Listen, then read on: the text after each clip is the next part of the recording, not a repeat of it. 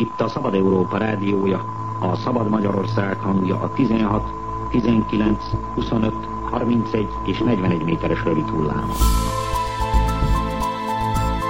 Archívum Podcast sorozatunkban a Szabad Európa Rádió archívumából válogatunk. A Müncheni szerkesztőség időtálló korábbi műsorait hallgathatják meg. Az adás felvételének hangminősége változó, ezen lehetőségeinkhez mérten igyekeztünk javítani. Itt a Szabad Európa rádiója, a Szabad Magyarország hangja. Kellemes rádiózást a Szabad Európával!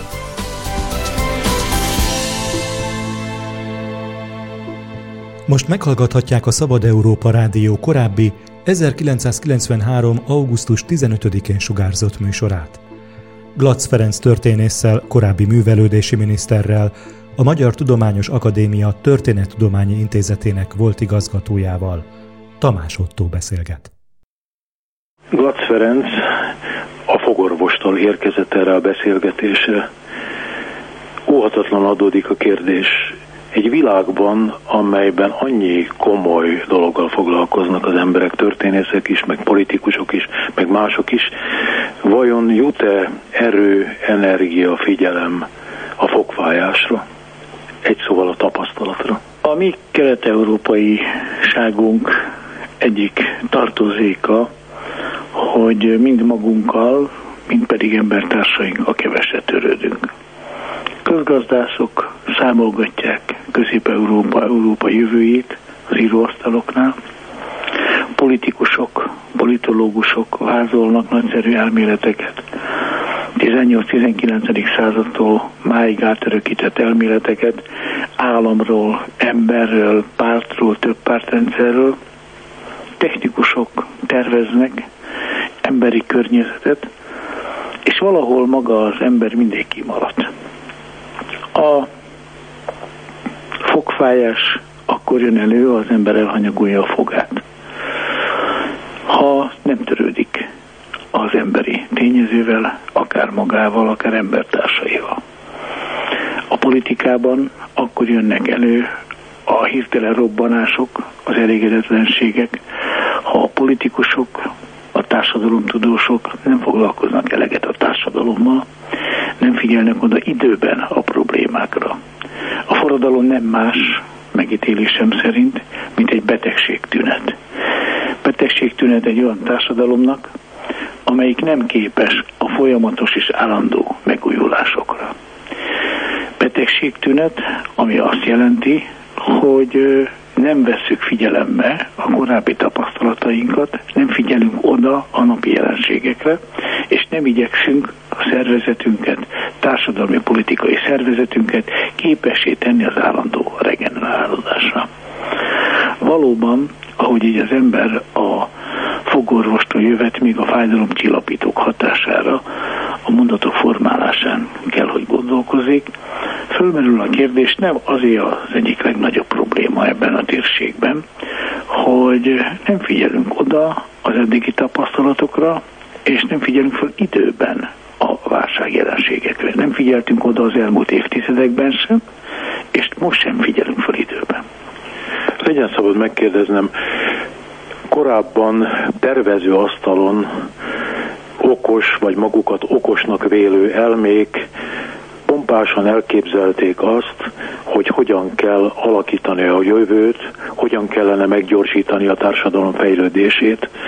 Nem abból származik-e minden, vagy nagyon sok baj, hogy itt a szerves fejlődésbe mesterségesen, szervetlenül beleavatkoztak olyan emberek, akik azt gondolták, hogy az ember nem csak a természetet győzi le, hanem szinte a társadalmat, meg a történelmet is képes legyőzni.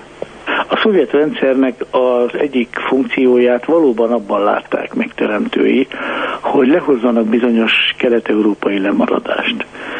Ma elsősorban a büntető táborokról, a törvénytelenségekről beszélünk, ha az elmúlt 40 vagy Kelet-Európában az elmúlt 70 évről esik szó.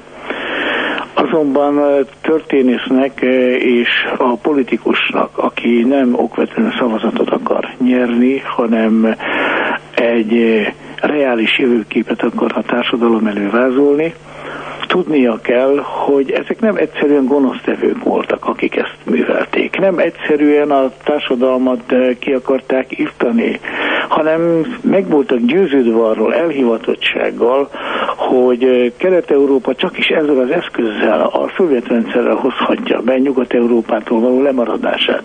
Óva intettem, és óva intek mindenkit most is, tanítványaimat is, barátaimat is, az elhivatottságot érző politikustól. Nincs annál rosszabb, amikor valakinek küldetés tudata van.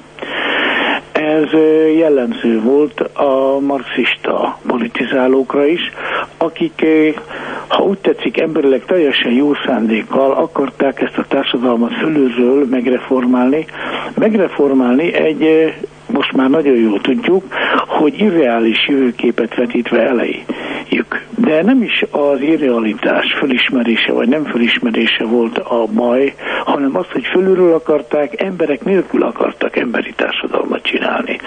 Ez a mostani helyzetre is áll. És most jön egy másik oldala a szerves vagy szervetlenségnek. Azt gondolták a mi politikusaink, részben az ellenzéki oldalon álló politikusok, de végül is a hivatalos politikusok is a 80-as évek végén, a 90-es évek elején nem kell mást tenni Közép-Európában, mint egyszerűen bevezetni a nyugati piacgazdaságot és bevezetni a több pártrendszert. A nyugati piacgazdaság bevezetése azonnal a szociális jólétet fog eredményezni, a több pártrendszer pedig azonnal a demokráciát. Azok a válságok, amelyek most az első évek után a rendszerváltás jegyében jelentkeznek a közép, illetve kelet-európai államokban, megítélésem szerint világosan mutatják, hogy ez egy óriási tévedés volt a politikusok és a politológusok részére.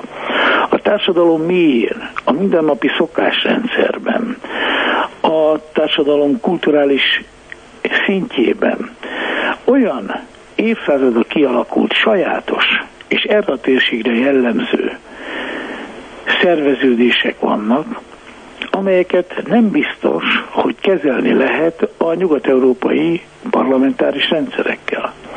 Vagyis én nem arról beszélnék, hogy ez a térség lemaradt, vagy ahogy ez Brzezsinski fogalmazta a 970-es években, hogy itt egy perifériáról van szó Európában, a centrum pedig valahol Nyugat-Európában hanem arról van szó, hogy másképpen szerveződött társadalmat képeznek a keleti szláv társadalmak, a magyar, a román társadalmak, sőt tulajdonképpen regionálisan vagy államilag még tovább tudnám a példákat sorolni, mennyire másképpen szerveződött egy magyar társadalom, mint egy szerb, vagy akár egy horvát, vagy egy szlovén társadalom, mint egy szerb, vagy másképp, mint egy bosnyák, mohamedán társadalom.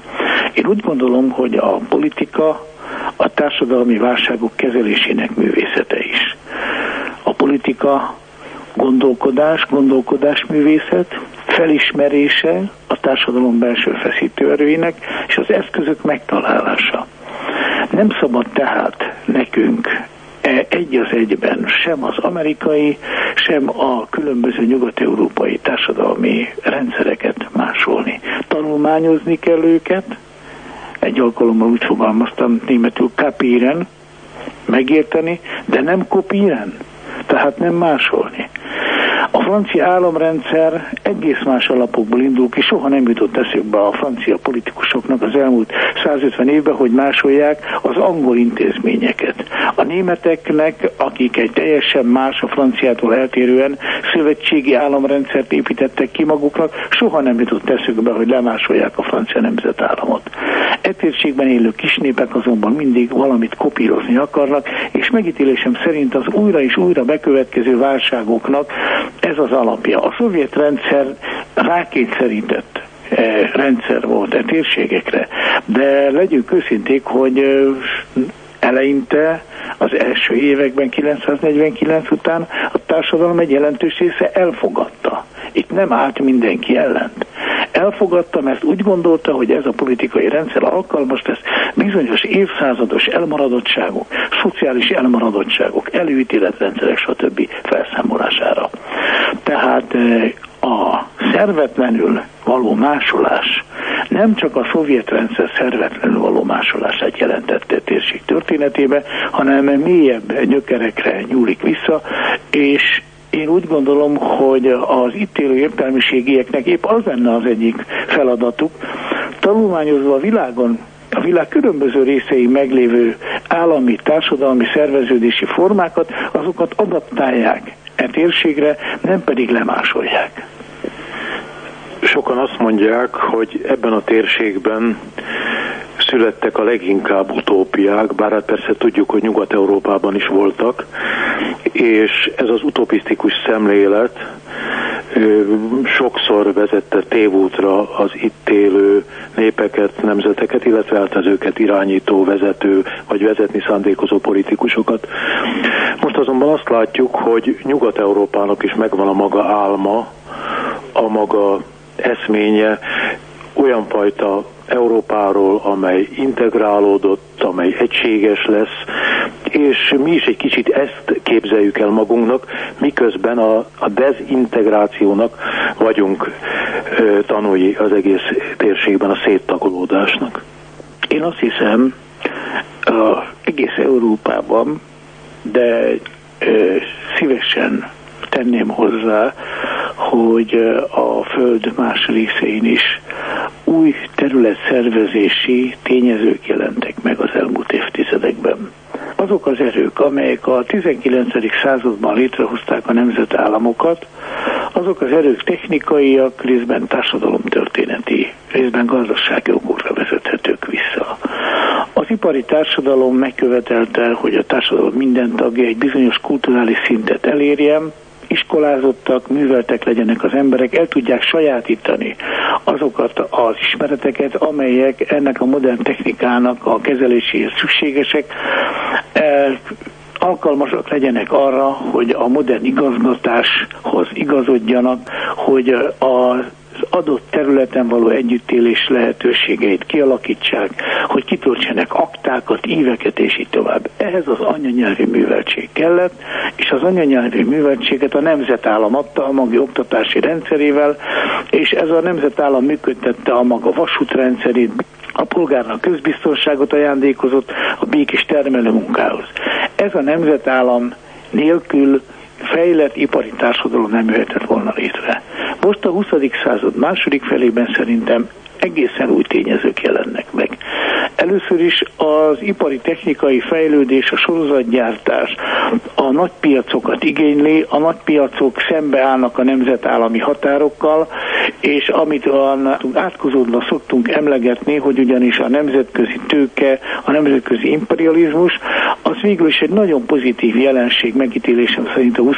század második felében, mert ki akarja terjeszteni a nemzeti állami határokon túlra az ipari termelésnek az alapjait, vagy a mezőgazdasági termelését is, és nagyon jól tudjuk, hogy csak azt tudunk elfogyasztani, amit megtermelünk, tehát minél jobb a termelés, akár a mezőgazdasági, akár az ipari termelés, akár az intellektuális termelés, a polgárnak az élete annál jobb. És mivel én mindig a polgár szemével nézem a történelmet, természetes, hogy minden ilyen tényezőt pozitívnak tartok. Itt van ugyanakkor egy kulturális robbanás is. Gondoljunk a tömeges sajtóra, rádiózásra, a televíziózásra. Ez azt jelenti, hogy a polgárnak a szobájába viszik nem csak a kultúrát, hanem az információkat is. Vagyis a politizálás, az egymással való törődés, a társadalom gondjaira való reagálás individuálisabb lett, mint amilyen volt a 19. században. Mindenki számára elérhetővé vált. Ma már a polgár jobban kívánja azt, hogy a maga társadalommal való azonosulása, akár szociális téren, akár családi téren, akár baráti téren, vagy éppen nemzeti téren, azt ő maga válogathassa meg. Most ezek az új tényezők, mind a technika, mind az informatika, mind a gazdaság terén szétrobbantják ezeket a hagyományos nemzeti állami eh, kereteket. Végül is, ami mi nálunk most történik Közép-Európában, azért az valahol mégiscsak egybevág Nyugat-Európával, csak ott ezek a bizonyos terület alakító tényezők szabadabban fejthetik ki a tevékenységüket, mert nincs mögöttük az az örökség, ami mi mögöttünk van, ez a bizonyos kelet-európai és ez a bizonyos szovjet rendszerbeli örökség. A amikor minden olyan gyümölcs, amit nem kaphattunk meg az elmúlt 40 évben, így például a nacionalizmus, vagy így például a vallási különbségek, és a többi, stb. Ez a tiltott gyümölcs most egy idealizált formában jelenik meg, és itt a nacionalizmusoknak olyan divatja van ebben a térségben, amilyet egy nyugat-európai tulajdonképpen nem is ért.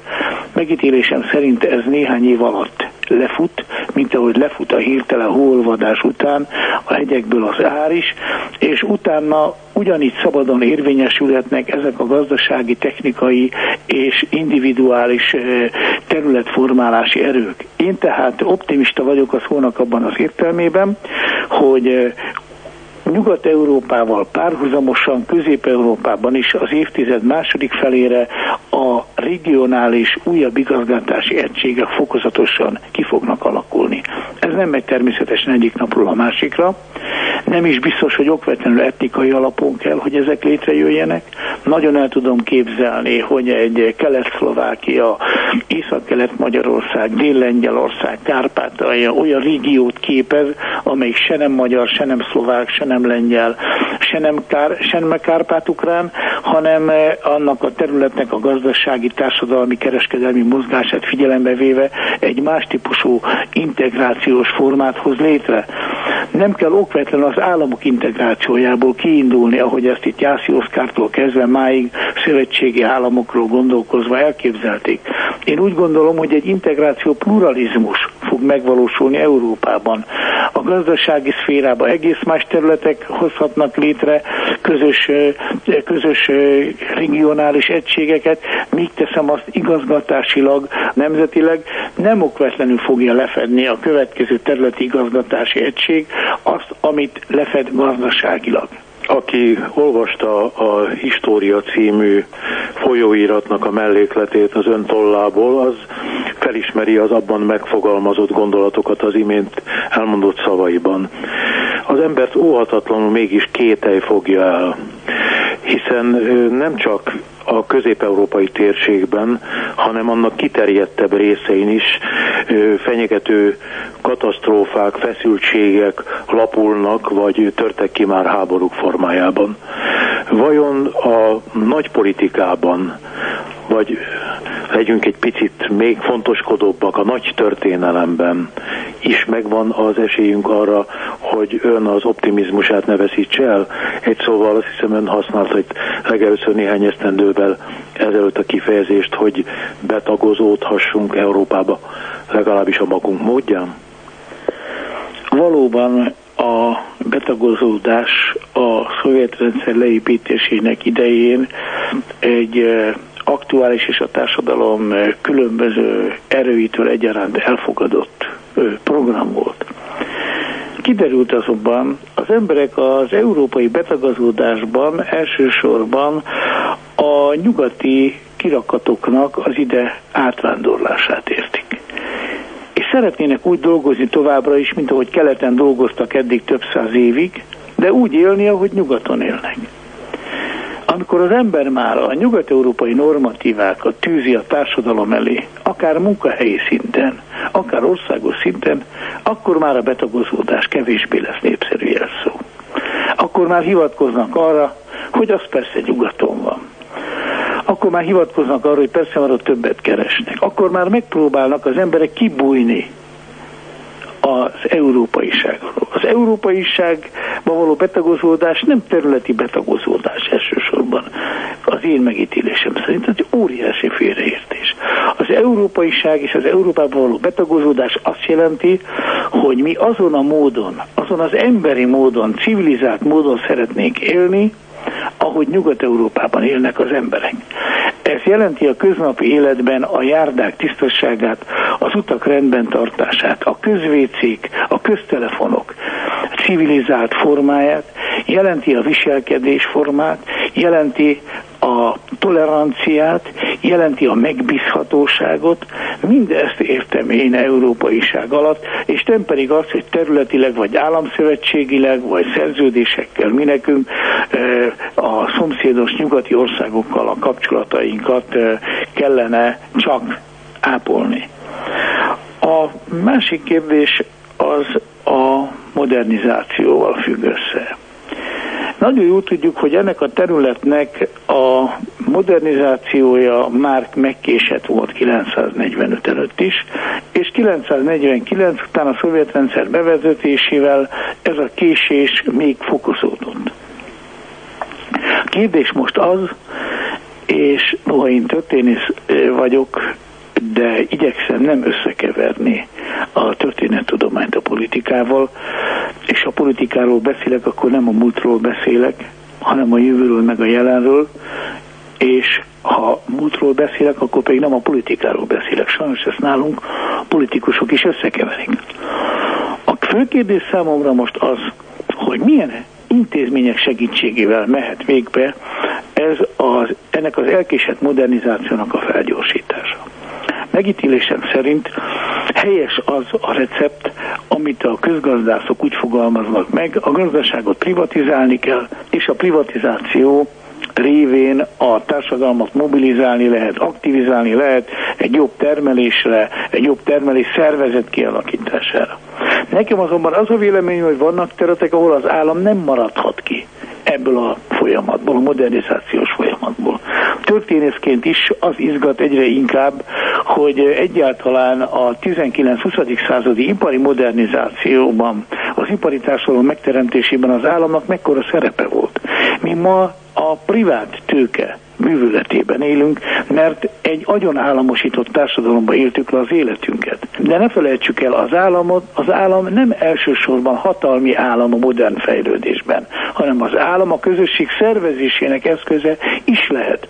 Az állam az, vagy annak alsóbb regionális közösségei, amelyek a polgár adójából, befizetett forintjaiból a polgár bizonyos életfeltételeit biztosítani hivatottak. Ilyen értelemben én az államot a 20. század végén, 21. század elején sokkal inkább egy a polgárok életét szervező, életfeltételeit segítő eh, szervezetnek tartom, mint hatalmi szervezetnek. Most ebben politikai hatalmi szervezetet is értek.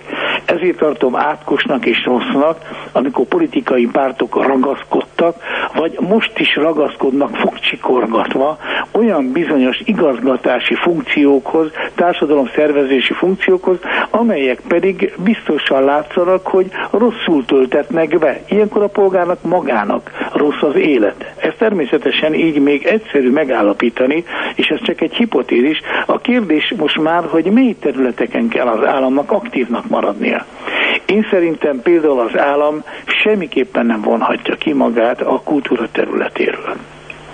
A kultúra az, az ember önmaga újra termelésének feltétele, ennek értelmében az államnak igenis vannak kötelezettségei az állampolgári képzés területén, és nem adhatja, és nem adhatja fel az állami rendszert. Az egész amerikai eh, politikai szisztémának a válsága, amelyre a Clinton, Clinton és csapata tulajdonképpen ráérzett, az valahol éppen abban rejlik, hogy teljesen a privát szférának engedtek át olyan olyan társadalmi, eh, olyan társadalmi, társadalom politikai területeket, így többek között az egészségügyet és a kultúrát is, amit nem lett volna szabad átengedni.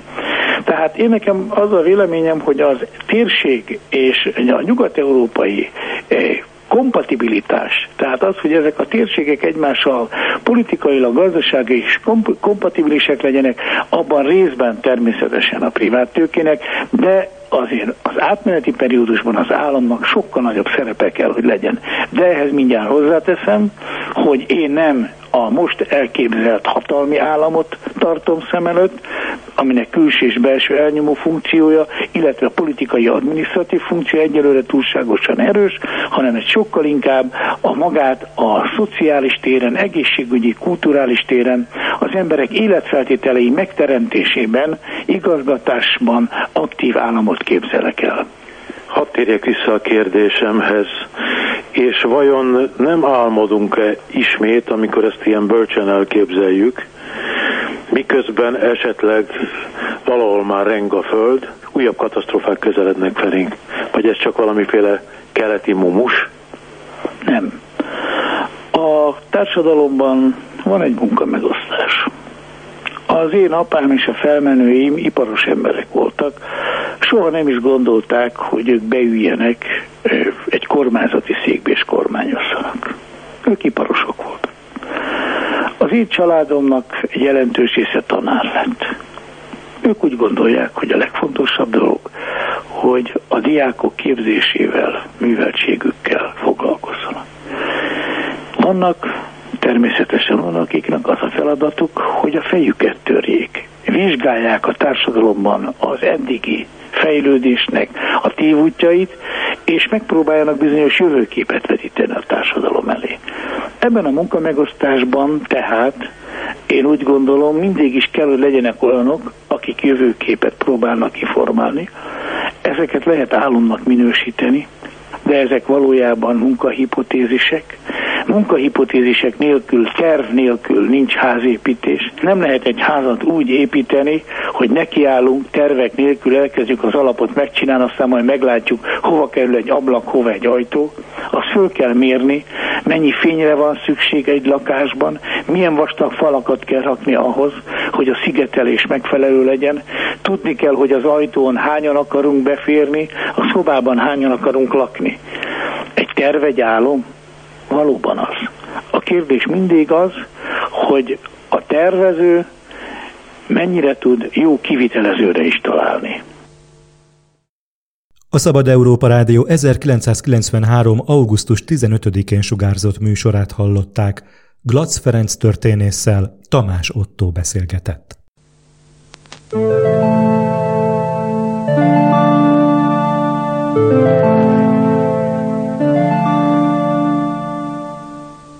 Az eredeti felvételt az Országos Széchenyi Könyvtár történeti fénykép és videótára őrzi és bocsátotta rendelkezésünkre.